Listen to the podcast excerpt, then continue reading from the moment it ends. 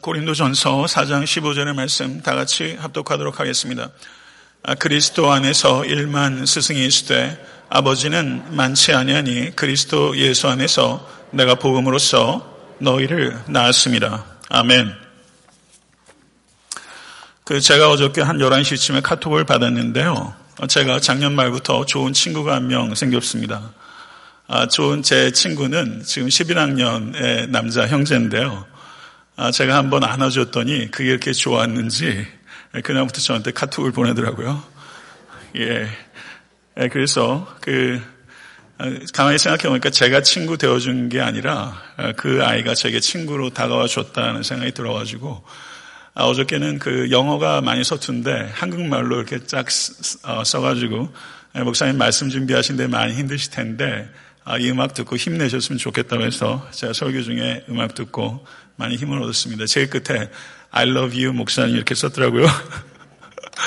그래서 얼마나 좋은지 예, 그래서 아, 저는 올 한해 여러분들이 좋은 친구 되어주시는 한 해 될 수 있기를 바랍니다. 우리 전호자 앞분 둘러오시면서 아, 좋은 친구 되어주십시오. 이렇게 좀 인사하시죠. 좋은 친구 되어주십시오.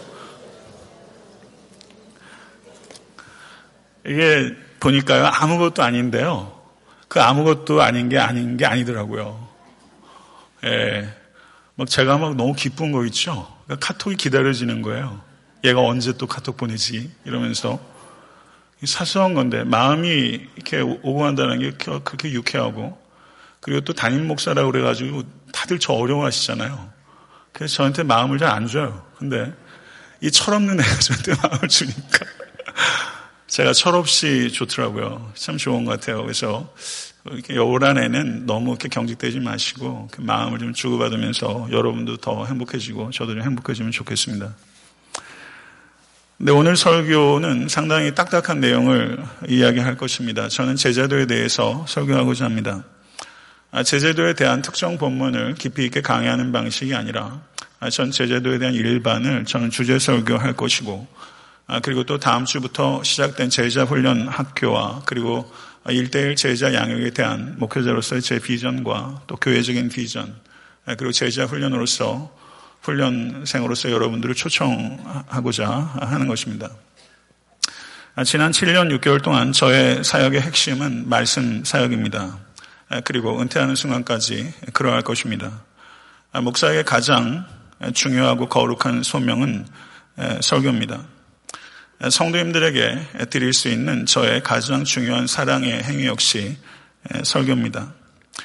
설교는 저에게 가장 힘든 일입니다. 그러나 제가 가장 힘을 얻는 일이기도 합니다.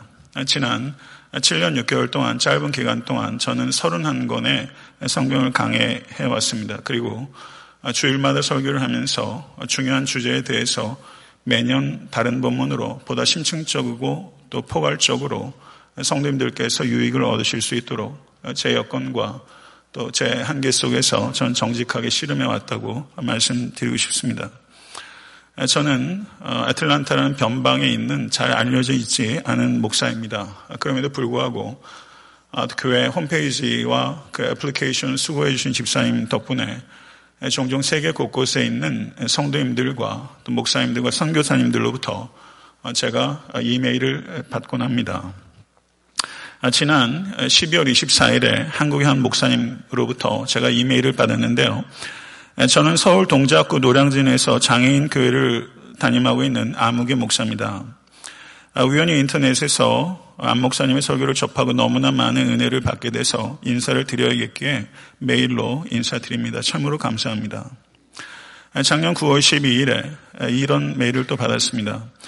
아, 목사님의 말씀을 통해서 목자의 마음과 자세와 사랑을 배우게 됩니다. 저도 이곳에서 현지 일들과 아버지 말씀 나누는데 많은 도움을 받고 있습니다. 늘 싸움이 있지만 그래도 이기게 하시는 하나님의 능력으로 감당하고 있습니다. 좋은 선생이 되어주셔서 감사드립니다.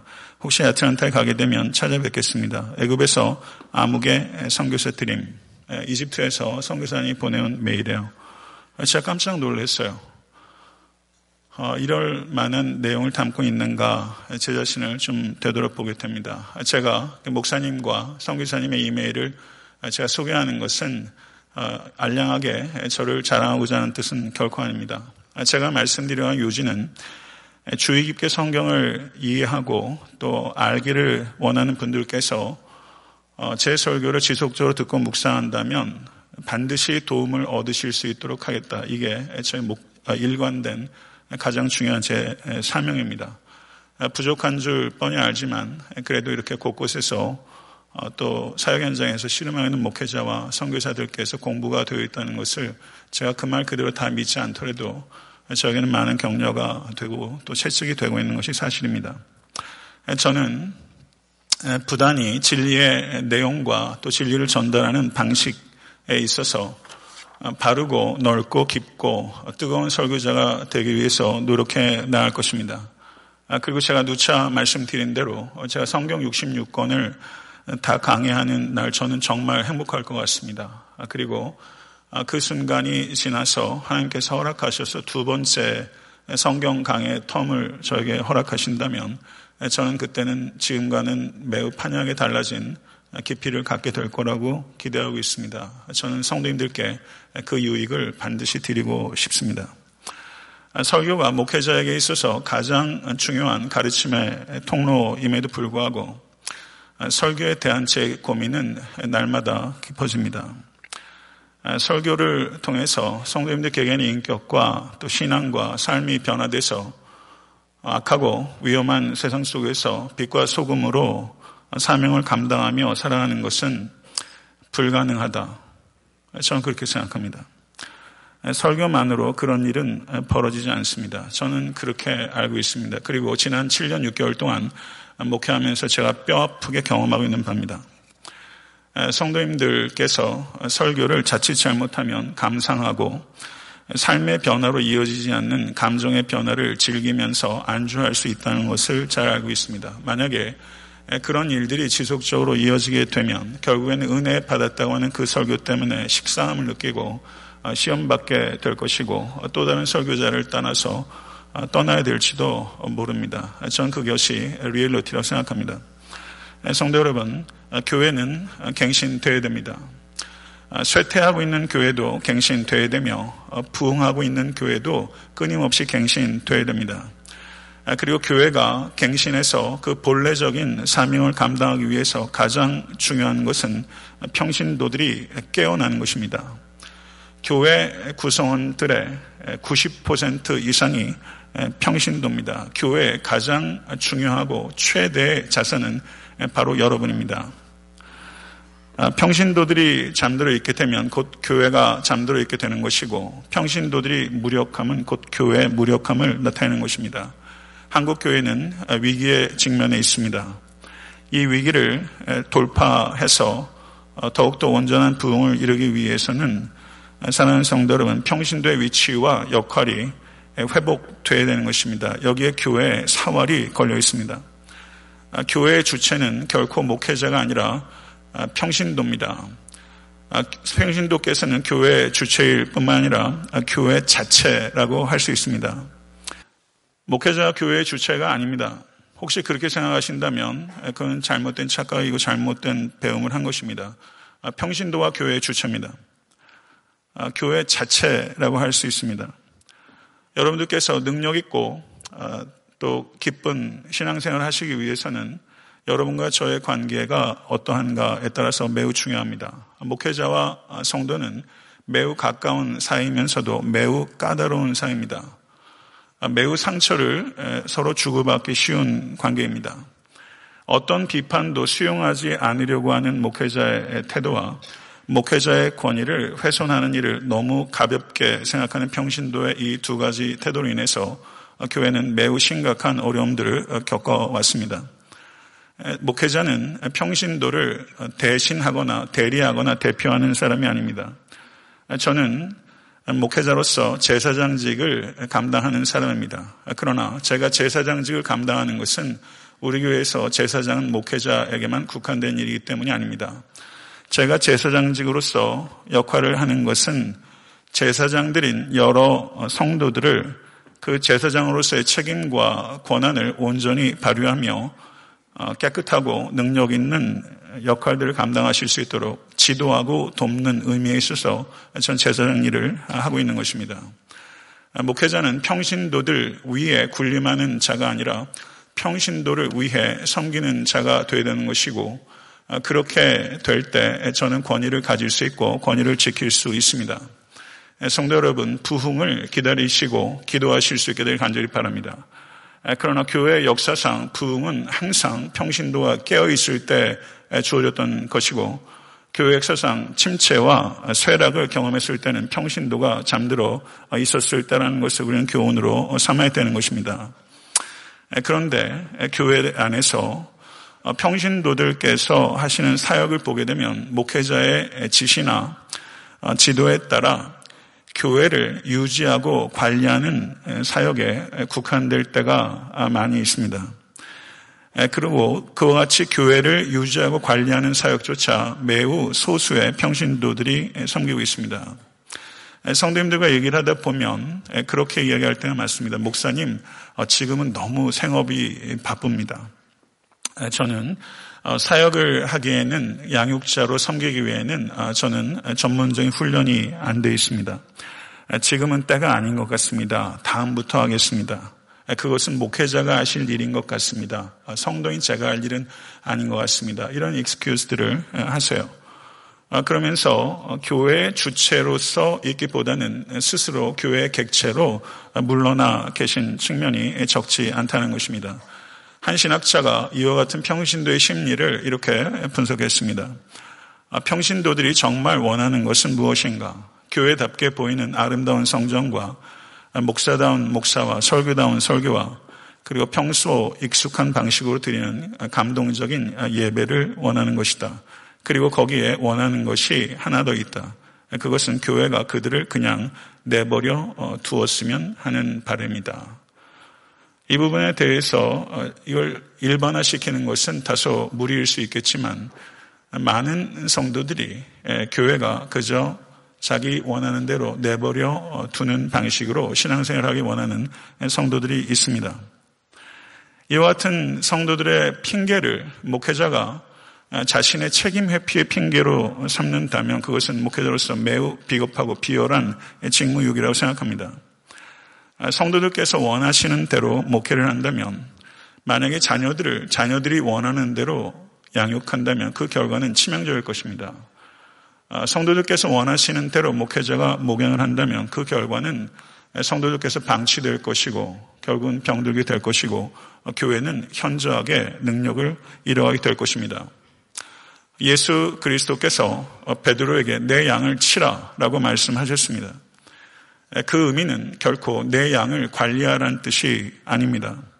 거기에는 훨씬 적극적이고 능동적인 의미가 담겨 있는 것입니다. 목회자는 관리 목회를 하는 것이 아니라 훈련 목회를 해야 하는 것입니다. 저는 지난 7년여 동안에서도 여러 가지 방식으로 훈련해 오려고 했지만 이제 2017년도를 맞아서 더 적극적으로 훈련 목회로 전환하고자 하는 것입니다. 관리 목회로 흐르게 되면 결국은 모두 병들게 됩니다. 제가 바이블 벨트 아틀란타로 이사 오니까 확실히 제가 동부에서 공부하고 사역할 때는 분위기가 좀 다르더라고요. 근데 제가 동부에서 그 공부할 때는 미국 교회가 참 많이 쇠퇴했다 이렇게 보여졌습니다. 근데 미국 교회가 쇠퇴한 여러 가지 이유들이 있겠지만 교회 사가들은 이렇게 평가하는 부분이 있습니다. 아, 미국 교회가 쇠퇴한 중요한 원인 가운데 하나는 평신도들의 눈치를 보느라 너무 적은 것을 요구하는 관리 목회를 했기 때문입니다. 일부 성장한 교회들을 보게 되면 반대로 평신도들에게 많은 훈련을 요구하는 목회 결과입니다. 이렇게 말을 했습니다. 아, 제가 새삼스럽게 제자 훈련과 그리고 일대일 제자 양육을 시작하는 것은 이와 같은 훈련 과정을 통해서 교회를 양쪽으로 성장시키기 위한 방편이 아닙니다. 이것은 교회를 키우기 위한 것이 아니라 교회가 되기 위한 본질적이고 성경적인 방법이기 때문에 제자 훈련을 얘기하는 것입니다. 제자 훈련을 통해서 우리의 체질이 바뀌는 과정을 겪게 되면 그것은 오히려 교회가 양쪽으로는 축소될 가능성이 오히려 있다고 할 수 있을 것입니다. 사랑하는 성도 여러분, 우리는 깨어나야 합니다. 여러분도 깨어나야 하고 저도 깨어나야 합니다. 그러기 위해서는 부단한 훈련이 필요하고 그와 같은 각성을 위한 훈련으로서 가장 탁월하고 성경적인 방법은 제자 훈련입니다. 그런데 제자 훈련이라는 이 말이 유행하기 시작한 것이 1980년대부터고요. 특별히 사랑의 교회에서 제자 훈련에 있어서 많은 일들을 한국 교회를 위해서 했다고 생각합니다. 그런데 이 제자란 말과 제자 훈련이란 말이 지나치게 범람하면서 오용되고 남용되어서 이제 제자 훈련이라는 말을 들었을 때 어느 누구도 신선하게 받아들이지 않는다는 사실입니다. 그 제자 훈련을 어떻게들 이해하냐면 이것을 성경 공부로 이해하는 측면이 많고 그리고 한물 간 성경 공부 프로그램으로 이해하는 측면이 매우 많습니다. 그래서 제자 훈련에 대해서 비판적으로 말하는 사람은 제자 훈련이 한국 교회에 기여한 긍정적인 측면이 적지 않지만 오히려 배우는 것 자체로 만족하는 교인들을 많이 양산했다라고 제자 훈련을 비판한 사람들이 있습니다. 그리고 제자 훈련 과정을 마친 사람도 제자 훈련을 마쳤는데 제자가 안 된다고 자주적 섞인 이야기를 하는 경우들도 많이 들었습니다. 저는 성경에서 예수께서 제자를 훈련하셨던 그 중요성과 그 방법에 대해서 잠깐 생각해 보기를 원합니다. 예수님께서는 폭발적인 인기를 받으셨습니다. 수많은 무리들이 찾아왔습니다. 그러나 예수님께서는 폭주하는 무리들 때문에 한 번도 환호하신 적이 없고 그 무리들이 썰물처럼 물러갈 때에도 예수 그리스도께서는 한 번도 실망하지 않으셨습니다. 예수님께서는 무리들을 불쌍히 여기셔서 여러 가지로 가르치시며 설교하셨지만 제자들을 종종 따로 불러서 집중적으로 가르치셨습니다. 그리고 특별히 어, 예수님께서 십자가를 지시기 위해서 예루살렘으로 가신 마지막 여행길에서 예수님께서 노중에서 특별한 제자 훈련을 시키셨습니다. 어, 예수님께서는 무리들을 불쌍히 여기셨지만 무리들에게 집착하지 않으셨고 예수 그리스도께서는 공생의 기간 동안 그리스도의 제자를 세우는 일에 집중했던 것입니다. 어, 교회는 마땅히 그리스도의 제자를 세우는 일에 혼신의 힘을 다해야 됩니다. 예수 그리스도께서 이 땅을 떠나시면서 어, 한줄 일기조차 남기신 바가 없고 그리고 자기를 기념하라고 석비 하나 어, 세우신 적이 없습니다. 예수 그리스도께서 이 땅에 남기신 전부는 바로 한 줌밖에 안 되는 제자였던 것입니다. 이것은 제자를 세우는 일이 얼마나 중차대한 일인가 하는 것을 그리스도께서 그리스도의 몸인 교회에게 가르치고 있는 것입니다. 예수 그리스도의 원리는 그리스도의 제자를 세우는 것이 먼저요. 그리스도의 일을 하도록 하는 것이 그 다음 순서입니다. 이 순서에 따라 교회가 세워져 갈 때 그 교회는 교회다운 교회가 되는 것입니다. 저는 지금까지도 그렇게 노력했지만 앞으로는 더욱더 다수의 회중에 주목하기 전에 다수의 회중에게 참된 영향을 끼칠 수 있는 소수의 제자들 양육하는 일에 목회적인 역량을 집중하고자 합니다. 성도 여러분, 제가 만약에 여러분들께 그리스도의 제자이십니까? 라고 묻는다면 어떻게 대답하시겠습니까? 한번 속으로 한번 대답해 보세요. 아, 그리스도의 제자이십니까? 그러면 혹자는 이렇게 이야기를 합니다. 저는 목사님 아직 제자가 아닙니다. 저는 제자 훈련을 한 번도 받은 적 없습니다. 이렇게 얘기하실 수 있는 분들이 많이 있을 거라고 생각합니다. 그분께서는 제자 훈련을 받지 않으면 그리스도의 제자가 아니다라는 생각을 갖고 계신 것이죠. 그 생각은 개인 생각일 수 있지만 그것이 성경적인 생각이겠습니까? 그리스도의 제자는 제자 훈련을 수료한 사람을 말하는 것이 결코 아닙니다. 그렇다면 누가 제자입니까? 누가 제자입니까? 제자가 누구인가에 대해서 신학적인 논란이 적지 않았습니다. 제자를 성경 언어로 마세테스라고 합니다. 예, 그래서 마세테스라는 이 단어가 신약 성경에 모두 약 한 250여 회에 나오고 마태, 마가, 누가, 요한의 요가, 요한복음, 그 다음에 사도행전에 집중적으로 나오고 이 다섯 권의 성경책 밖에는 고린도 전서에 단 한 번 등장하게 됩니다. 어, 복음서에서는 특별히 열두 제자에게 굉장히 제한적으로 사용됐습니다. 마가복음에서 제자라는 것은 다 열두 제자를 지칭하는 겁니다. 그렇다면 제자는 열두 제자만을 이야기하는 매우 배타적이고 협소한 의미입니까? 요한복음에서는 이 제자라는 의미가 조금 넓어지기 시작하더니 누가복음과 사도행전에서는 이 제자라는 의미가 열두 제자를 넘어서서 모든 그리스도인들, 참된 그리스도인에게로 확장되는 것을 볼 수 있습니다. 아, 그리스도의 제자는 그리스도를 따르는 사람입니다. 성도 여러분, 그리스도를 따르고 계십니까?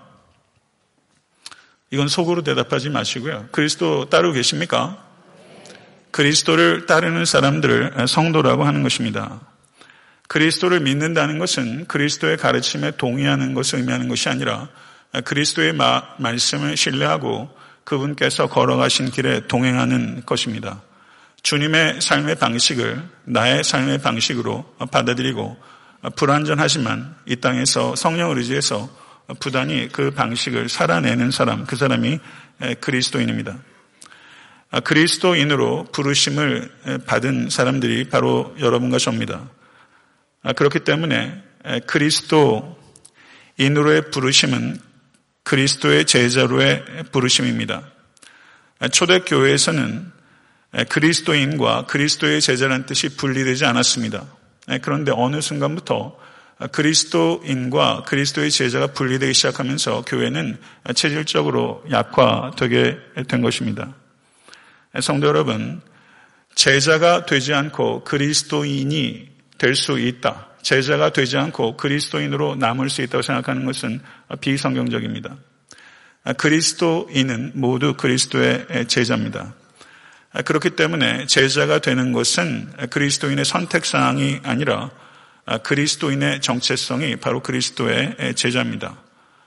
그렇다면 제자 훈련을 마친 사람이 제자, 그리스도의 제자가 되는 것은 결코 아니며 여러분 개인의 헌신도나 성숙도에 따라 제자라고 부를 수 있고 제자라고 안 부를 수 있는 것이 아닙니다. 성도들은 서로 간에 신앙적인 수준의 차이가 있습니다. 그리고 한 개인도 세월이 지나가면서 신앙의 부침을 겪게 됩니다. 성도들이 어떠한 수준이나 단계에 있을 때 제자로 부르는 것이 아니라 모든 성도들이 어떠한 단계와 수준에 있다 할지라도 예수님을 주와 그리스도로 영접한 사람을 그리스도의 제자라고 어, 부르는 것입니다.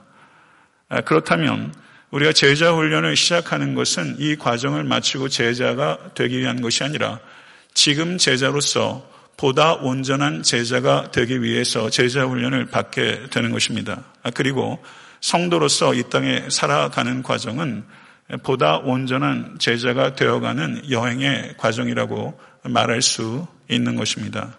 이것을 이해하셨습니까? 그러므로 그리스도인들은 모두 그리스도의 제자입니다. 여자에게 자녀를 출산하는 게 어떤 의미입니까? 저도 의사님이 애 낳는 걸 옆에 세 번이나 봤지만요. 여자에게 있어서 아이를 낳는 것은 가장 큰 고통이면서 가장 큰 기쁨이라고 생각합니다. 맞아요? 웃으세요?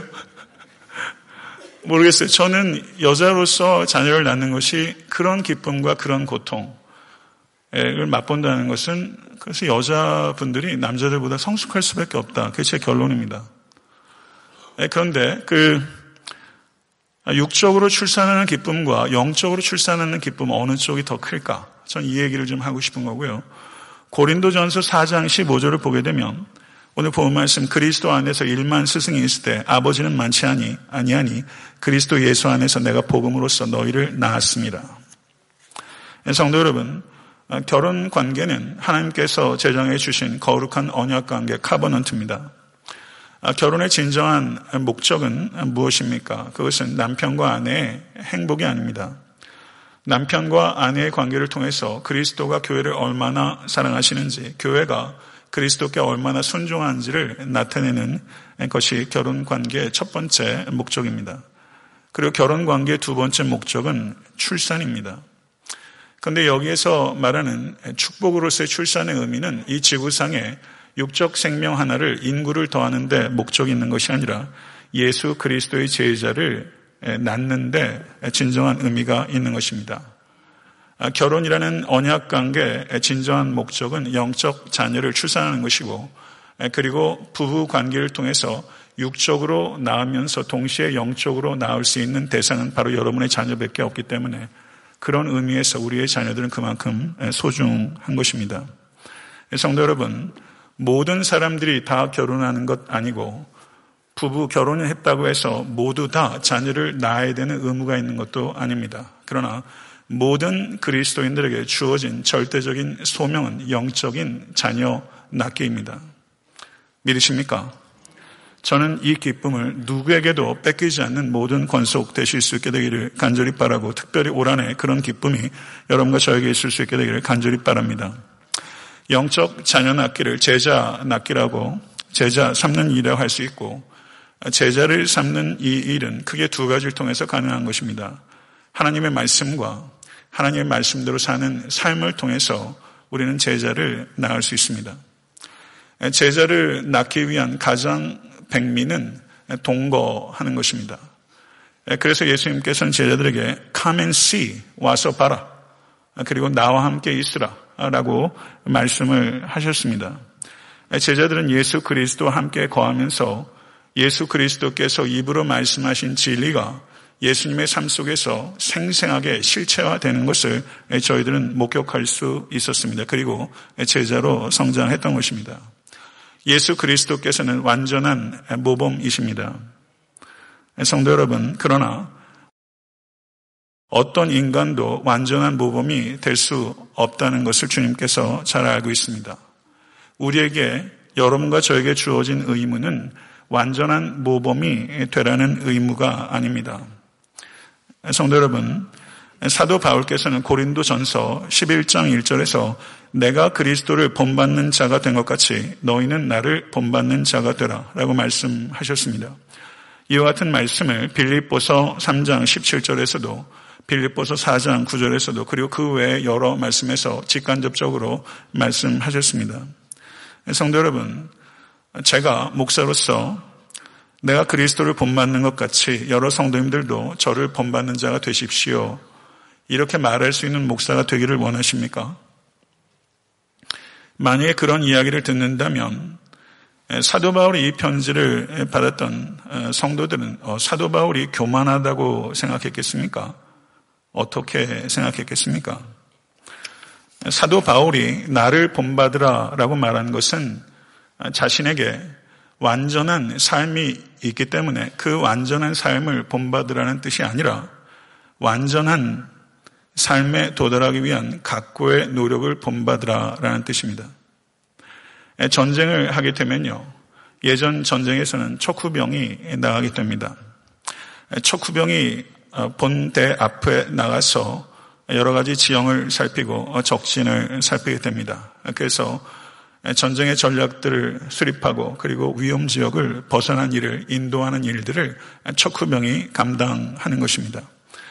척후병이 부대를 인솔하는 것은 척후병이 교만해서가 결코 아닙니다. 사도 바울이 나를 본받으라 라고 가르친 것은 사도 바울이 교만해서가 아닙니다. 성도 여러분, 적진을 뚫고 가면서 지도 한 장을 의지해서 가는 것과 척후병의 뒤를 따라가는 것, 어느 쪽이 더 온전하겠습니까? 어느 쪽이 더 낫겠습니까? 지도를 의지해서 가는 것과 척후병을 보면서 가는 것에는 큰 차이가 있습니다.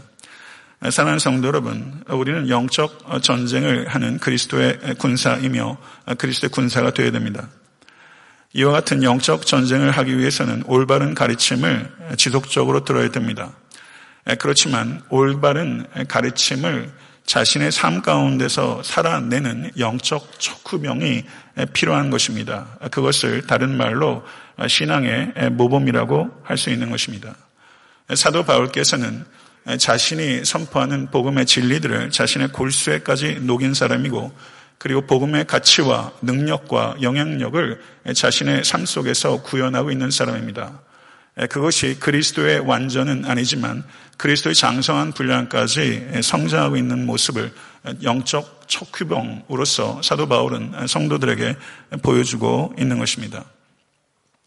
성도 여러분, 한 해의 두 번째 예배를 드리면서 여러분과 제가 이런 의식을 가졌으면 좋겠습니다. 한번 따라해 보시죠. 나의 삶은 전시장이다. 다시 한번 해보겠습니다. 나의 삶은 전시장이다. 성도 여러분, 제 주변에도 이렇게 알트하는 사람들이 좀 있어서 이제 어느 정도 공부하고 수령이 쌓이게 되면 전시회를 하게 됩니다. 가서 보게 되면 이만큼 오기까지 얼마나 숙고하고 고민하고 씨름했을까 그런 생각이 들어요. 거기에 그 사람의 씨름과 눈물과 기도와 그리고 사색이 들어있고 추구하는 바가 들어있습니다. 여러분의 삶과 저의 삶 그리고 모든 그리스도인의 삶은 전시장입니다. 하나님의 영광의 전시장입니다. 믿으십니까? 이 얼마나 영광스럽습니까? 하나님께서는 나 같은 자의 삶을 하나님의 영광의 전시장으로 기꺼이 사용하십니다. 예수님의 동거를 어느 누구도 그대로 모방할 수는 없습니다. 그렇지만 성도 여러분, 우리가 예수님을 따라가기 위해서 얼마나 눈물과 기도와 땀을 흘리고 있는지 다른 이들이 볼 수 있도록 정직한 전시회를 해야 되는 것입니다. 여러분과 제가 보여야 되는 모범은 완전한 모범이 아니라 씨름하며 전진하는 모범입니다. 씨름하며 전진하는 모범. 이 모범을 보이실 수 있는 여러분과 저희가 될 수 있게 되기를 간절히 바랍니다. 제자 훈련에 관한 교재들이 시중에 범람합니다. 그 중에서 제가 존경하는 오카는 목사님의 제자 훈련 과정이 가장 규범적인 교재인 것 같습니다. 저는 지금 교회 제자 훈련 과정을 여섯 개의 일반 과정과 한 개의 일대일 제자교육이라는 특수 과정으로 구성했습니다. 아, 이 과정들을 지금 시작하면서 제가 객관적으로 봤을 때 아, 여기에 제자 훈련이라는 말을 과연 붙일 수 있을까? 그래도 되는 것일까?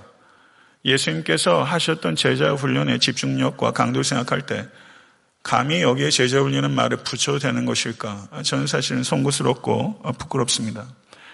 그렇지만 향후 2, 3년 동안 저희가 이민교회라는 특별한 상황과 저희 교회 상황 속에서 제가 가지고 있는 제자훈련에 대한 목회 철학과 그리고 교과 과정도 수정되고 보완되게 될 것입니다. 그래서 좀 더 완성도 있는 제자훈련 과정을 저는 2, 3년 내 시행착오를 통해서 가질 수 있다고 생각합니다. 우리 교회 다섯 개 목장과 목자들이 계시고 부서장들이 계시고 그리고 두 차례 임직을 통해서 교회 임직자들이 세워졌습니다. 급성장하는 교회에서 훈련을 받고 사역자로 세워진 것이 아니라 먼저 세워지고 훈련을 받고 있는 상황입니다. 그렇기 때문에 시행착오들이 적지 않습니다. 훈련은 사역의 전제 조건입니다. 향후 2, 3년이 지나게 되면 훈련 없이 사역자로 세우는 일이 교회에서 없기를 저는 바랍니다. 최소한 훈련을 전제로 해서 사역자로 세워질 때 바른 권위가 세워지고 교회가 장기적으로 훨씬 건강하게 성장할 수 있다고 생각합니다. 제자 훈련 과정은 성경 공부가 아닙니다. 성경 공부와 차이가 있다면 제자 훈련 과정은 소그룹 세팅에서 진행된다라는 것입니다. 소그룹 모임을 통해서 하나님의 말씀과 삶을 나눈 경험들이 다들 있으십니까? 소그룹을 시작하게 되면 너나 할 것 없이 자기 방어를 하게 됩니다. 그런데 시간이 조금 지나게 되면 자기 방어의 단계를 지나가서 자기를 개방하게 됩니다. 그리고 안정적인 소속감을 갖게 되는 것입니다. 자기 개방은 무엇입니까? 그것은 아무 것이나 다 털어놓는 것을 자기 개방이라고 하지 않습니다. 성경적인 의미에 있어서 건강한 자기 개방은 하나님의 말씀과 성령의 인도하심을 따라 개방하도록 하시는 것을 진솔하게 고백하는 것을 자기 개방이라고 합니다. 그리고 성령님께서는 우리들이 자신을 개방할 때 하나님의 말씀을 열쇠로 사용해서 각자의 마음을 엽니다. 그리고 각자가 소그룹을 통해서 그 사람이 보여준 자기 개방, 제가 말씀드렸던 그 11학년 소년이 자기를 개방해서 저에게 자기를 알려준 일처럼 말이죠. 자기를 개방해 주고 있다는 것을 느끼는 순간 애정이 생기고 어, 기도가 시작되게 되는 것입니다. 그리고 피차 자기를 열면서 피차 완전하지 못하다는 것을 깨닫게 되는 것이고 그러면서 서로 더 존중하고 함께 동행하는 것을 배우게 되는 것입니다.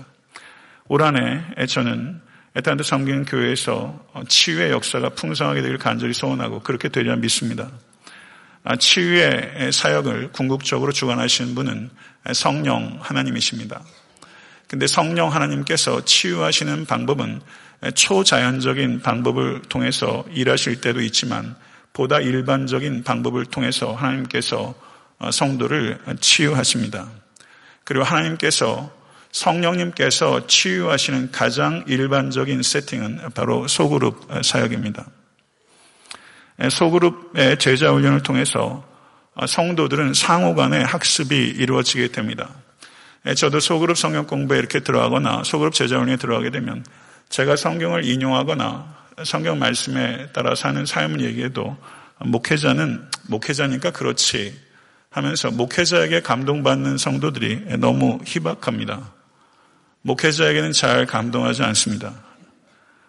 그런데 소그룹 안에서 성도님들이 자기와 같은 다른 성도님들이 말씀을 먹기 시작하고 그리고 성령님께 반응하기 시작하고 삶의 변화가 나타나는 모습들을 보게 되면 성도님들이 크게 도전을 받고 감동받고 거기에 민감합니다. 성도 여러분, 인격적인 성숙이 이루어지는 일들은 다양한 채널을 통해서 가능합니다. 그렇지만 성경적인 소그룹 모임을 통해서 인격적인 성숙과 완성이 가장 탁월하게 그리고 빠르게 진행된다는 것을 기억하시고 저는 이 자리에 계신 모든 권속들께서 올 한해 적어도 한 차례 이상은 소그룹 제자 훈련과 성경 공부와 그리고 가급적이면 일대일 제자 양육도 받으실 수 있게 되기를 간절히 바랍니다. 말씀을 맺고자 합니다. 제가 20대 때 한참 부모님 속을 썩여 드릴 때 어느 날 새벽에 아버지가 저한테 이런 말씀 하셨어요. 선홍아, 너도 나중에 너랑 똑같은 자식 낳아보면 내 마음 알 거다. 지금 웃는 분들은 다 전력이 있으세요? 그렇게 얘기하셨어요. 그때 제가 아버지께 뭐라고 얘기했는지 아세요? 아버지 너무 끔찍한 말씀을 하시네요. 제가 생각해도 제가 어떻게 주체하기 어려운 아주 고집불통, 애물단지였는데요. 제자 훈련의 원칙은요, 자기랑 똑같은 사람을 낳는 겁니다. 그런데 나와 똑같은 사람을 낳는데, 그리고 똑같은 사람을 낳는 나는 그리스도와 닮는 일이 선행되어야 되는 것입니다. 제자를 낳는다는 것은 나와 똑같은 사람을 낳는 것입니다. 저희 부모님께서 지금 테네시에 계시다가 잠깐 연초 라서 내려오셨는데, 제 아버지께서 이제는 제가 제 자식을 저에게 세 명의 자녀가 있는데 그 자식들을 저하고 똑같이 키워도 괜찮다고 생각하실런지 그리고 목사로서 이 자리에 계신 성도님들을 저와 같게 양육해도 괜찮다고 생각하실는지 모르겠습니다. 저는 목회자로서 제 소망 중에 하나가 어, 하나님께 영광을 그리고 부모님께는 보람을 이게 제 제가 혹시 책을 쓸 수 있는 날이 오게 되면 첫 번째 책은 저희 아버지께 헌정해야 되겠다. 그런 생각을 제가 오늘 처음 말씀드리는데요. 제가 그렇게 한참 고민하고 방황할 때도 그리고 과거에도 현재에도 미래에도 제가 항상 담고 싶은 최고의 그리스도인의 모범은 저희 부친입니다. 저희 교회에 많은 교육자들이 있습니다. 그런데 제가 특별히 교회 젊은 교육자들 가까이 있으면서 어, 제가 씨름하고 있는 부분은 저의 약함과 또 제가 가지고 있는 은사들을 통해서 젊은 교육자들이 본받을 만한 목사가 되려고 하는 것 이것이 제 목회에서 굉장히 중요한 부분입니다. 가까이 있기 때문에 제가 어떤 사람인지 부목사들은 분명히 보는 거거든요. 어떻게 보고 있는지 모르겠습니다. 사랑하는 성도 여러분, 올 한해 살아가시면서 여러분의 삶이 하나님의 영광의 전시장이 될 수 있도록 진실하게 살아가십시오. 그리고 최고의 기쁨은 영적 출산의 기쁨입니다. 이 기쁨을 누리는 것을 왜 목회자에게만 위임하십니까? 성도 여러분, 영적 출산의 기쁨을 누리기 위해서는 먼저 이 자리에 계신 모든 분들께서 제자 훈련에 참여해야 합니다. 모쪼록 마음의 결단을 하실 수 있게 되기를 바라고 제자로서 보다 온전한 제자가 되기 위한 여행이 올 한 해뿐만 아니라 여러분의 남은 평생 동안 이어질 수 있게 되기를 우리 주 예수 그리스도 이름으로 간절히 축원합니다. 주신 말씀 생각하면서 기도하겠습니다. 존귀하신 아버지 하나님 감사합니다. 저희들 하나님의 영으로 거듭나게 하셔서 그리스도의 제자로 보다 더 온전한 제자로 살아가기 위해서 삶을 경주할 수 있도록 고귀한 경주로 저희들 초청해 주시니 감사합니다. 이제 새 벽두에 이제 계신 모든 권석들과 이 부족한 종도 올 한해 더욱더 온전한 그리스도의 제자가 되기 위하여 우리들의 삶을 하나님께 온전히 드리기를 소원합니다. 아버지 하나님 마음의 행여나 또 교만과 게으름이 있다면 다 내려놓을 수 있도록 인도하여 주셔서 초보자의 마음을 가질 수 있도록 인도하여 주시고 항상 그리스도를 배우는 일에 아버지 진심을 다할 수 있도록 인도하여 주시며 기도할 때마다 아버지 하나님 외식하지 아니하고 우리의 중심을 주께 드리며 살아계신 하나님을 경험하지 않고는 물러서지 않겠다는 일사의 각오를 가지고 거룩하신 하나님을 찾고 찾게 하셔서 전능하신 하나님을 경험하는 매일 매 순간이 될 수 있도록 이 자리에 계신 모든 권속들에게 하나님의 은총을 부어 주시옵소서. 특별히 아버지 하나님 우리 자녀들이 그리스도의 제자로 세워지기를 원합니다. 그래서 우리 장년들이 먼저 그리스도의 제자가 되기를 원합니다. 세상은 갈수록 악하고 어둡지만 하나님은 세상의 빛이십니다. 우리는 빛의 자녀이며 빛의 열매를 맺어야 합니다. 그 일 감당할 수 있는 한 해가 되기를 소원하며 믿음으로 나아가는 모든 권속될 수 있도록 인도해 주시고 가정에서뿐만 아니라 일터에서도 그리스도의 제자로 아버지 하나님 당당하고 겸손한 모든 권속들이 될 수 있도록 하나님의 영을 부어 주시옵소서. 예수 그리스도 이름으로 간절히 기도드렸사옵나이다. 아멘.